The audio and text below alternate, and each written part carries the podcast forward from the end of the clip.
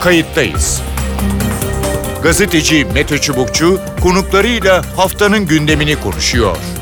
Tarihi yaşarken olaylara kayıtsız kalmayın.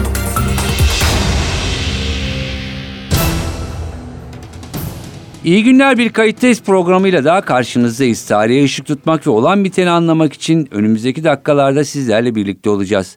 Ben Mete Çubukçu, editörümüz Sevan Kazancı. Batı ile Rusya Ukrayna üzerinde bilek güreşine tutuştu. Rusya Donbas yakınlarına askeri yığınak yaparken NATO'dan sert açıklamalar geldi. Amerika ise Rusya Ukrayna'ya saldırırsa ağır bedel öder dedi. İki ülkenin dışişleri bakanlarının buluşmasından somut bir sonuç çıkmadı. Ukrayna krizi başkanların görüşmesine sanki havale edildi. Peki Donbas geriliminin sıcak çatışmaya evrilme ihtimali var mı yoksa taraflar arasında bir soğuk savaş mı yaşanacak? Türkiye bu krizde ara bulucu olabilir mi? Kayıttayız da bu sorulara yanıt arayacağız iki konuğumuz olacak. Kayıttayız'ın konuğu doçent Hakan Güneş. Hakan Güneş İstanbul Üniversitesi öğretim üyelerinden. Hoş geldiniz programımıza. Hoş bulduk. Merhabalar. E, merhaba. E, ne dersiniz e, Rusya, e, Ukrayna ya da Rusya e, NATO'ya e, doğru da genişleyen bir gerilim e, söz konusu. Şimdi Rusya ile Ukrayna arasındaki e, problemleri biliyoruz. Yani Kırım e, meselesi var, Donbas meselesi e, var. Özellikle Rusya'nın NATO'nun Ukrayna'ya çok yaklaşmaması sözleri söz konusu.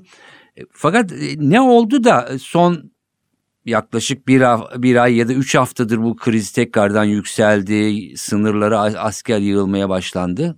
Buyurun. Evet, şimdi bir, bir kere çok ciddi bir şeyle karşı karşıyayız. Onu e, söyleyelim. Hı.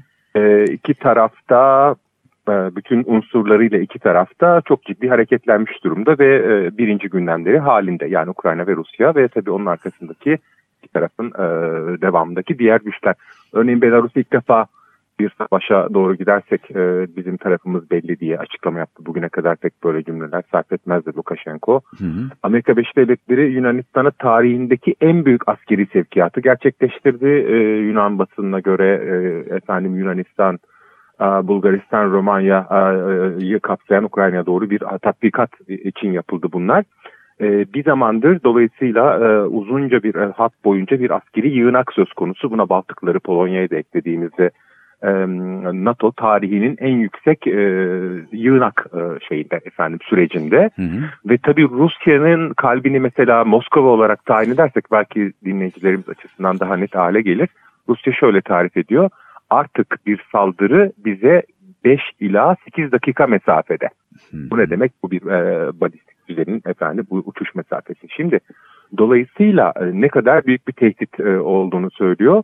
Şimdi bu bakımdan çok ciddi alıyorlar ve bunun e, üstüne gitmek istiyorlar. Son günlerdeki e, tansiyonun bir özel nedeni sorunuzun e, ana şeyi buydu herhalde o da. Son günlerde peki e, özellikle bu konu niye biraz e, öne çıktı? Şimdi birçok yorumcu şu yorumu yapıyor. Ee, Ukrayna'nın drone e, teknolojisi elde etmesiyle beraber burada işte Bayraktarlar da e, çok önemli bir yerde. Bununla beraber Donbas'ta bir savaşı e, kazanabilecek e, konuma e, üstünlüğe doğru gittiği ve bu çerçevede hazırlık yaptığı haberleri yayıldı. Hı hı. Ne kadar önce işte bir buçuk o ay olmadı bir, bir ay kadar önce. Tam da bunlarla ilgili. Ardından Rusya yine tarihi miktarda bir sınırlara karşı birlik yığdı. Tabii Rusya içinde kalmak kaydıyla Donbas'a geçmedi o askerler. Hı hı. böyle böyle tansiyon devam etti. Devam etti. Peki. E tabii burada Hı. Türk dronları e, da çok önemli bir tartışma konusu. Onu, onu da soracağım. E, Hakan Güneş şunu e, merak ediyorum. E, şimdi yani eski Sovyet coğrafyası, yeni Rusya coğrafyası, yakın çevre, e, Kafkaslar hep önemli olduğunu biliyoruz ama Ukrayna e, sanki e, yani Rusya açısından bir böyle varoluş meselesi haline mi e, dönüştü? Bunun gerekçesi e, nedir? Şimdi e, şu sınırlar içinde evet. Yani Ukrayna'nın e, Rusya, Ukrayna'nın artık e, efendime söyleyeyim geri dönülmez adeta geri dönülmez değil ama çok zor geri dönmesi e, olacak şekilde Batı'ya e, kaptırıldığını biliyor. Hı hı. Zaten tam da o nedenle aslında Kırım'ı ilhak etti.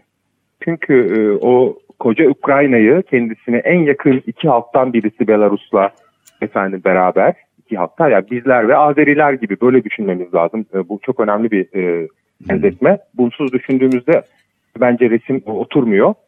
Tabii Ruslar açısından bizler ve Azeriler gibi e, Ukraynalıların bir kısmı açısından durum pek böyle değil. Düşman kardeş gibiler. Şimdi bu sahanın e, sorunuza istinaden şöyle toparlamaya çalışayım e, Mete Bey. Yani bu sahanın e, tamamından e, vazgeçmez mi Rusya? Hayır vazgeçmiş durumda. Zaten Kırım'ı alarak vazgeçti. Ne demek? Bu e, Kırım e, zaten Rus e, nüfusunun ağırlıkta olduğu bir yerdi. Oy dengeleri açısından dahi bunu içeride tutardı. Bir sonraki yönetim değişikliğini beklerdi. Nitekim birinci e, renkli devrimden sonra bunu yaptı. Yani Kırım'ı ilhak etmedi, başka bir şey yapmadı. Ne yaptı? Seçimi, tekrar seçime gidildi. O protestolardan sonra Batı yanlıları yüzde iki, iki buçuk farkla kazandılar. Ondan sonra dört yıl sabretti. Yine eski başkan seçim yoluyla, Batı'nın da e, kabul ettiği seçim yoluyla yeniden iktidara geldi. Fakat bu başkanı da devirdiler Batılılar. Bunu da unutmayalım. Hı hı. Ee, yani aslında bir e, darbe yaptılar. E, bu bu yani e, seçilmiş hükümetin e, yerine e, şey bu artık kontrol edilemez bir yere gidiyoru görünce Rusya hı hı. orada yani Euro Maydan'dan bahsediyorum 2013 sonu 2014 başından işte Mart'ta biliyorsunuz e, artık tamam dedi koptu ve e, Kırım referandumunu yaptı. Şimdi dolayısıyla bu şu demek e, Ukrayna'nın e, Batı'ya entegre olması, Batı'ya katılmasında bir e, mahsur görmeyecek ama NATO'ya değil. E, çünkü orada çok askeri bir e, şey görüyor. Yani çok büyük bir askeri risk görüyor. Hı hı. Herhalde gerçekten de şöyle bir baktığımızda Rusya'nın e, Sovyet sonrası değil, Sovyetler dönemi dahil, Çarlık Rusyası dahil yani Batı ilişkileri açısından bakıldığında askeri olarak tarihsel en gerilediği nokta ol, oldu bu aslında. Açısından yani Rusya'nın kalkgahına diyelim yine sadeleştirerek yani Moskova'yı merkeze alalım. Hı hı. Avrupa Rusyası nüfusun ve endüstrinin büyükçe bir kısmı Uralların batısında bu sahaya hiç bu kadar yaklaşılmamıştı. Avusturya Macaristan döneminde dahil. Hı hı. Yani NATO'nun e, Ukrayna aracılığıyla e, yani Rusya işlerine ya da artık Rusya'ya daha evet. da yaklaşması sınırını e, daha doğuya yani Rusya'ya doğru çekmesi e, Moskova'yı çok tedirgin ediyor. Öyle mi? Evet. Evet çok çok tabii. Peki.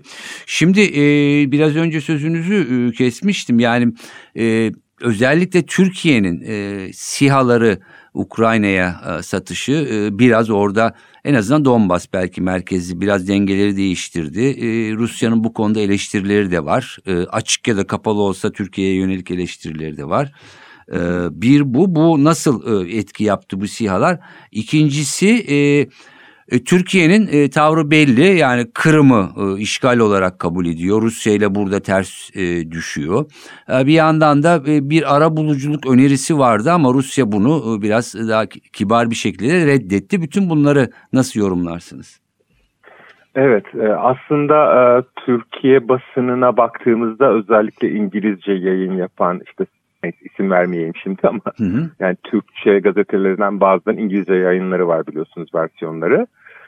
Türkiye'nin e, medyasyon şeyini e, e, ara buluculuk e, efendim e, inisiyatifini önerisini çok e, şey yaptılar. Rusya'nın müthiş önemli karşıladığı yazıldı ama çok kısa bir süre sonra yani aslında e, buna da e, evet yani eğer e, şey yapacaksa bu e, tansiyonu düşürecekse e, neden olmasın? Çünkü biz e, tansiyonun düşmesini isteyen tarafız diyor Rusya e, sözcüleri. Hı hı.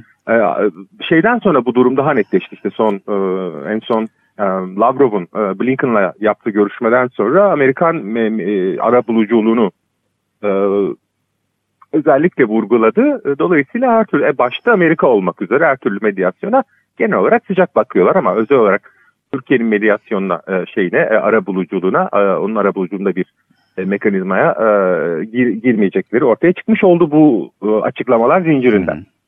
E, şimdi tabii Türkiye-Rusya ilişkileri daha önce de e, işte sizinle de konuştuk hep beraber e, her gün konuşuyoruz. Biraz limoni hatta biraz daha fazlası e, ilişkilerde önemli düğümler var. Hatırlayalım Kamışlı'ya ilk defa e, Rusya e, şey yaptı askerin ötesinde uçak, uçak indirdi. Evet. E, yani Suriye'de ve en e, iyi işbirliği yaptığı yerlerden bir tanesi ciddi sorunlar var. Ve tabii ki şimdi az önce aslında hemen özetleyelim Türkiye'ye bakış açısından. Şimdi şöyle düşünün. Siz sizin için kırmızı çizgi olan bir meseleyi düşünün. Kartgahınıza 5 ila 8 dakika mesafede e, artık konuşlanmak üzere olan bir NATO ordusu düşünün. Hı hı. E, son 30 yılda sürekli sizin aleyhinize size yakın ülkeleri e, kendisine bağlamış buralarda bir şeyler yapmış bir NATO düşünün. Ve işte o NATO'nun üyesi Türkiye. Şimdi dolayısıyla Rusya'nın açısından yani bakmayın Türkiye çok önemsiyor. Türkiye çok büyük bir aktör. E, ekonomik olarak önemli birçok iş, işler yapıyor. Rusya'nın seçenekleri fazla değil ama Rusya Türkiye'ye bakarken bunları görüyor. Yani kendi e, kalpgahına doğru ilerleyen NATO'nun bir üyesi. Evet orada bazı çelişkileri var. O nedenle de Türkiye'yi hep destekliyor bu konularda. Yani NATO'dan mesafesini ayırabileceği her şeyi destekliyor.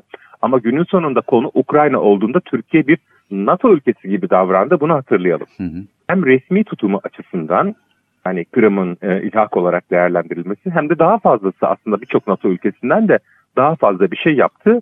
Ee, savaş dengeleri açısından önemli olan drone e, hı. teknolojisi konusunda işbirliğine gitti ve hem satış yaptı hem de birlikte üretim söz konusu. Evet. E bunlar tabii Rusya'yı e, şöyle düşünün yani bu bunlar nasıl değerlendirilebilir? Herhalde gayet açık e, Rusya bunu e, yani e, Türkiye'de olduğu gibi başka bazı ülkelerde olduğu gibi böyle e, her gün propaganda şey olarak kullanmıyor.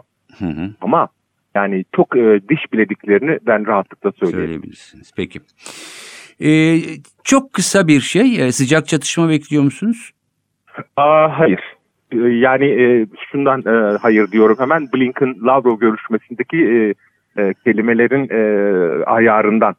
E, orada bir te- şey var, e, ayar var, bir Hı hı. e, temkinlilik var. E, beklemiyorum ama Peki. tabii ki e, yani 22 Haziran e, 1941'de de e, beklenmiyordu ama işte Barbarossa oldu. Dolayısıyla yani olağanüstü bizim öngöremediğimiz sürprizler e, olabilir mi? Olur ama normal şartlarda hayır. Hani Peki. çok kesin bir hayır diyeyim. E, fakat yığınak ve e, caydırıcılık savaşı düzeyinde gidiyor bu iş. Çünkü Rusya ile e, Rusya'nın içinde olduğu bir harbe e, Ukrayna'nın girmesi başka bir şey. NATO ile beraber Ukrayna'nın girmesi başka bir Başka şey bir şey. hepimizin bildiği gibi. Hı hı. Bu riskleri alınabilecek bir iş değil. Peki. Açıdan e, taraflar temkinli. Temkinli. Peki. Ee, yani ben e, kolay kolay yakın zamanda bir çatışma beklemiyorum ama işte tam da gördüğümüz gibi tarihi büyüklükte yığınaklar söz konusu, radar sistemleri söz konusu, füze sistemlerinin aktarımı söz konusu ve bu arada belki bir e, cümle daha ekleyeyim belki ileriki zamanlarda da konuşuruz.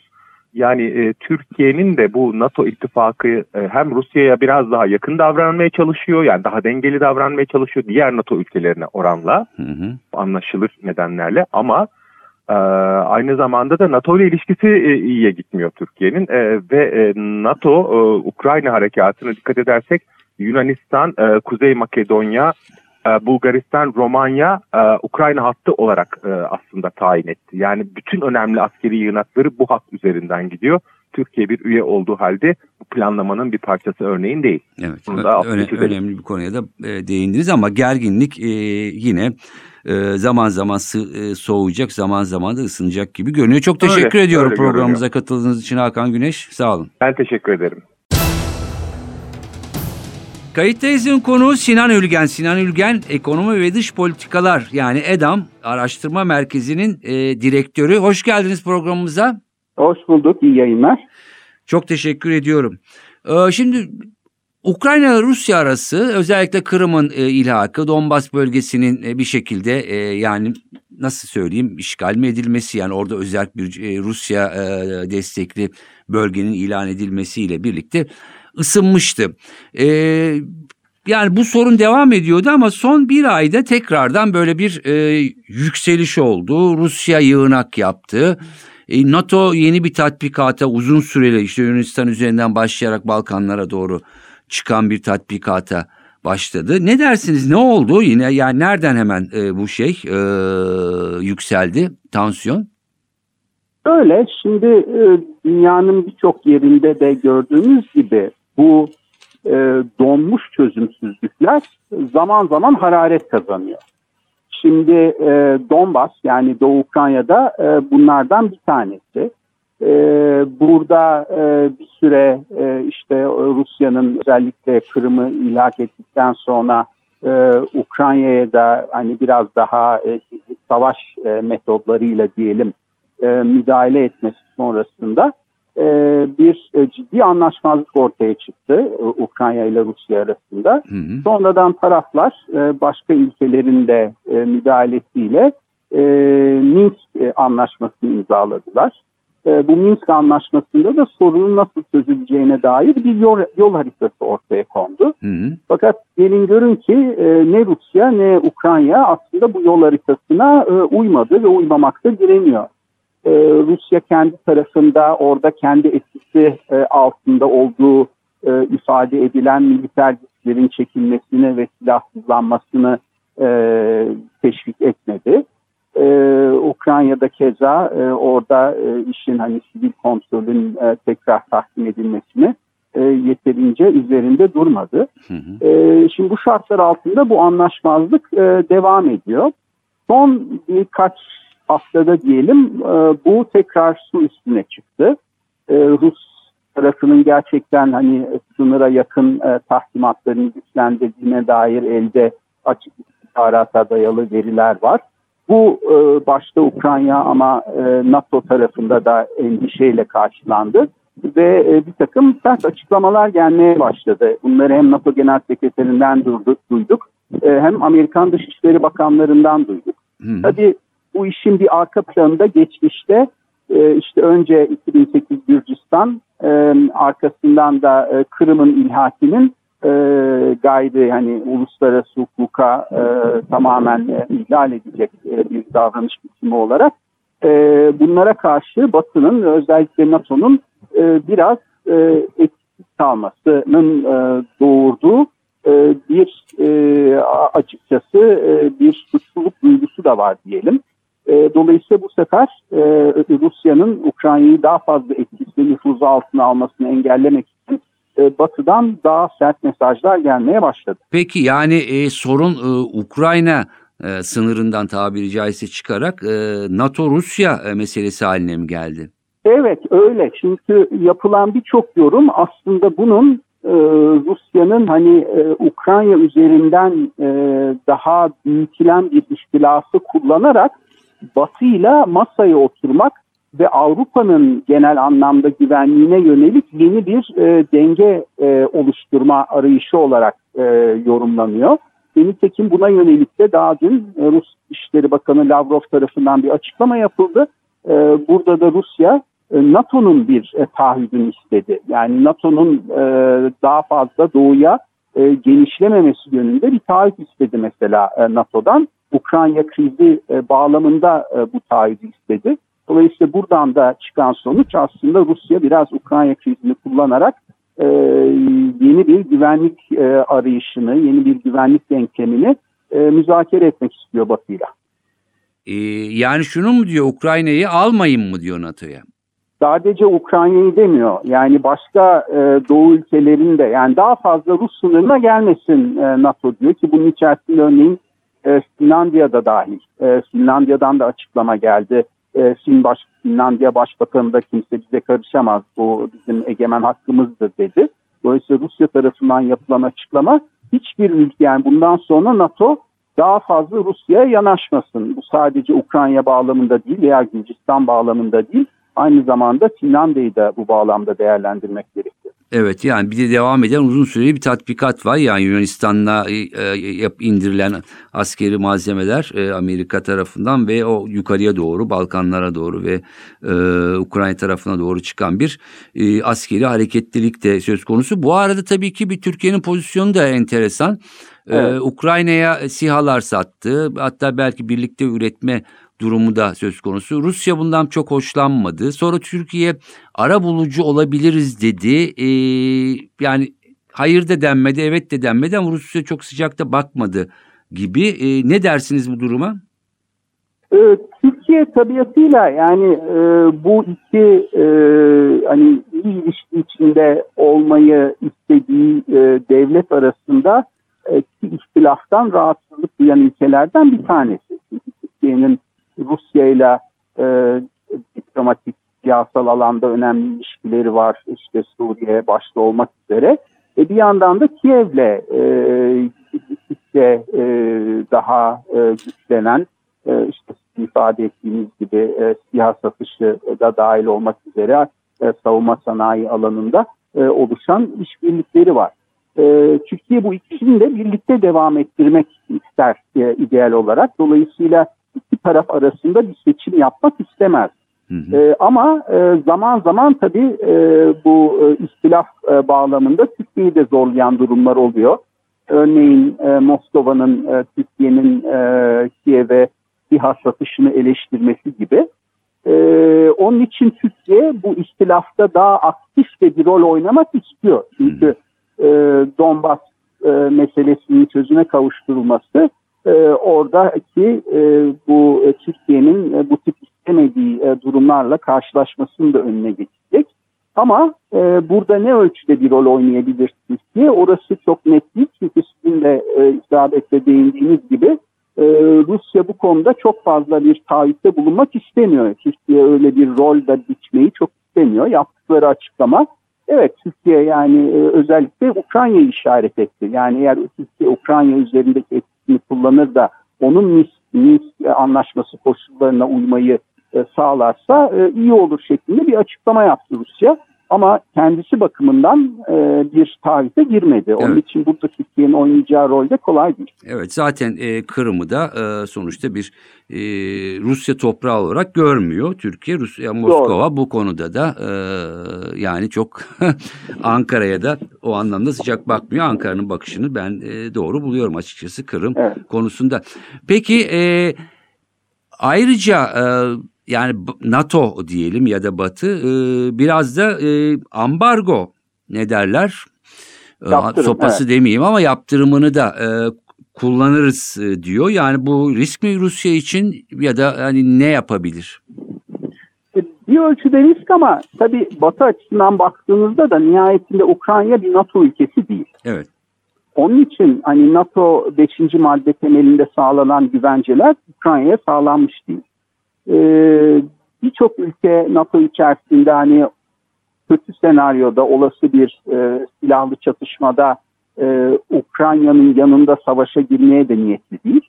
Hı hı. E, o yüzden bu aşamada e, öyle bir e, senaryonun ortaya çıkmasını engelleyecek e, Rusya'yı e, caydıracak önlemler üzerinde e, şu anda e, çalışılıyor. Ve bu önlemlerin de başında yani askeri önlemler olmayacağı için bunlar ekonomik e, ve siyasi önlemler geliyor. O yüzden yaptırım meselesi gündemde. Zaten Rusya e, gerek Amerika gerek e, Avrupa Birliği tarafından bir yaptırım rejimine tabi Kırım'ı e, işgal, işgalinden dolayı. Şimdi bu yaptırım rejiminin daha ağırlaştırılması söz konusu. En azından Amerikan tarafından yapılan açıklamalar buna işaret ediyor. Burada da amaç Rusya'nın daha saldırgan, daha mütecaviz bir adım atmasını engellemek, caydırmak. Evet yani e, Rusya e, sonuç olarak NATO'ya çok fazla daha fazla Ukrayna aracılığıyla sınırlarıma yaklaşma diyor sanki bir kırmızı çizgi kendileri için. Peki e, kriz e, bu şekilde yani kontrollü kriz olarak devam eder mi? Sıcak bir çatışma yaşanır mı diye son sorum olsun. Açıkçası bunu e, tabiatıyla e, büyük ölçüde e, Rus devlet başkanı Putin'in politikası belirleyecek. Çünkü burada nihayetinde Rusya'nın neyi amaçladığı önemli. Hı hı. E, eğer Rusya e, nihayetli bir şu ana kadar gördüğümüz bir kontrollü e, gerilim politikası yürütüyor. Bunun e, bir kontrollü silahlı çatışmaya ihtimal e, dönme ihtimali de açıkçası yok değil hatta e, yükselmiş durumda. E, e, bununla da Rusya'nın amaçladığı sadece Ukrayna özelinde değil, dediğim gibi Batı ile Avrupa güvenliği konusunda yeni bir e, denge arayışı. E, bunu e, buna zorlamak Batı'yı. Bu denge arayışında temeli e, Batı'dan bir taahhüt almak ki NATO bundan sonra e, Rusya'ya doğru e, genişlemeyecek. Çünkü şu anda e, yani e, bu, e, gerek Ukrayna gerek Gürcistan'ın e, NATO üyeliği e, sürecine gönüllü oldukları, bu yönde ilerlemek istedikleri biliniyor. Rusya bunu e, bir bir kez ve kalıcı olarak önünü kesmek istiyor diye yorumlayabilir. Peki. Sinan Bey çok teşekkür ediyorum. Sinan Ülgen Ekonomi ve Dış Politika Araştırma Merkezi EDAM e, Direktörü. Çok teşekkürler programımıza katıldığınız için. Ben teşekkür ederim. Sağ olun. Evet konuklarımızın görüşleri e, böyle E, sıcak bir çatışma çıkacak mı yoksa kontrollü bir kriz daha uzun süre devam edecek mi? Kriz Ukrayna-Rusya meselesi olmaktan çıkarak Rusya-NATO meselesine kadar geldi. Tabii ki Türkiye'nin buradaki rolü, pozisyonu da e, önemli ama belli ki e, Ukrayna ile Rusya arasındaki bu gerilim e, çok çabuk e, yumuşamayacak, e, zaman zaman e, yükselecek, belki çatışma noktasına kadar da varacak. Ben Mete Çubukçu, editörümüz Sevan Kazancı. Kayıttayızdan bu haftalık bu kadar. Haftaya farklı bir konuda yeniden birlikte olmak amacıyla hoşçakalın. Kayıttayız. Gazeteci Mete Çubukçu konuklarıyla haftanın gündemini konuşuyor. Tarihi yaşarken olaylara kayıtsız kalmayın.